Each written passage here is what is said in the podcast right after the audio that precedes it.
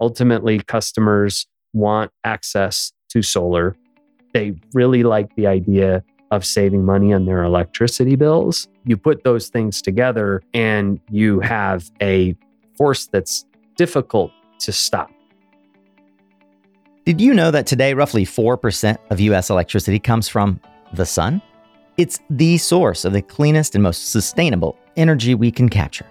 And we're harnessing more than 80 times what we did a mere decade ago.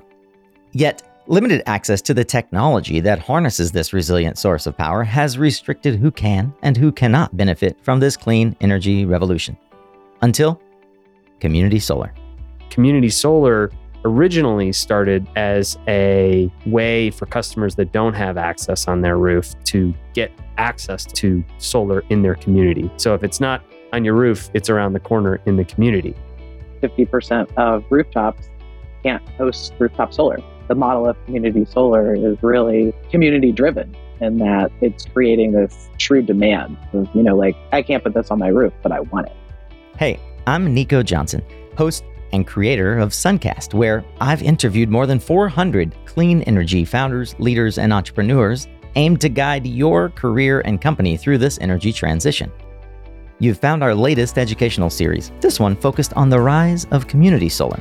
On June 20th, we'll debut a 5-part miniseries in partnership with EDP Renewables, where we explore the fundamentals of community solar.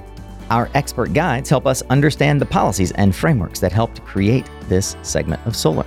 The similarities and distinctions of this sector from development and customer acquisition. And finally, we learn how all the revenue stack works to bring it all together. Whether you're an industry pro or a complete clean energy newbie, I hope you'll subscribe to the show and join us in this important conversation as we explore the who, what, where, when, how, and why of community solar.